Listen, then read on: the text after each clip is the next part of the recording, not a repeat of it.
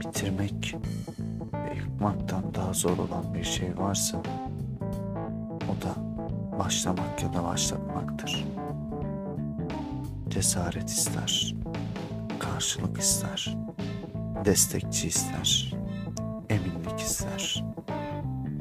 Üzerine çok düşünmeyi ve doğru zamanda eyleme geçmeyi ister. Ama en keyiflisi ansızın olanıdır yine de. Mesela kaygının tedavisi hareket içinde olmaktır diyor Napolyon. Başlamak kaygıların ve endişelerin en büyüğünü saklar içinde. Çünkü bilirsin. İlk düğmeyi yanlış iliklersen diğerleri de yanlış gider. Ama yine de heyecan vericidir.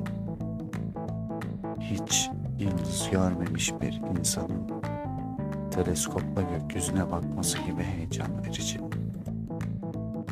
Her seferinde yeniden kendini büyüten bir heyecan ki insan heyecanını zamanla yitiren bir varlıktır. Öyleyse başlangıçlar birer tazelenme değil de nedir? Zordur. İkili ilişkilerde mesela başlangıçlar bitişlerin aksine tek taraflı olamaz. Adil değildir.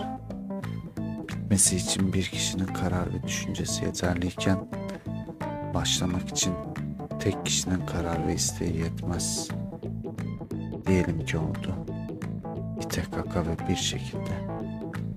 İşte o zaman bir başlangıç değildir.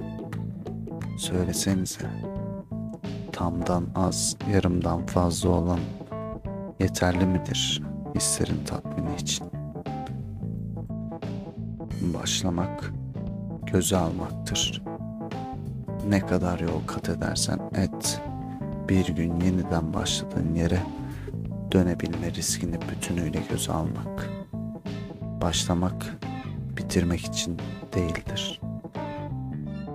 O halde göze alanlara, başlayanlara ve yeni başlangıçlara kaldırın kadehlerinizi bu gece. Hem de bir kedi tarafından yok sayılmışçasına.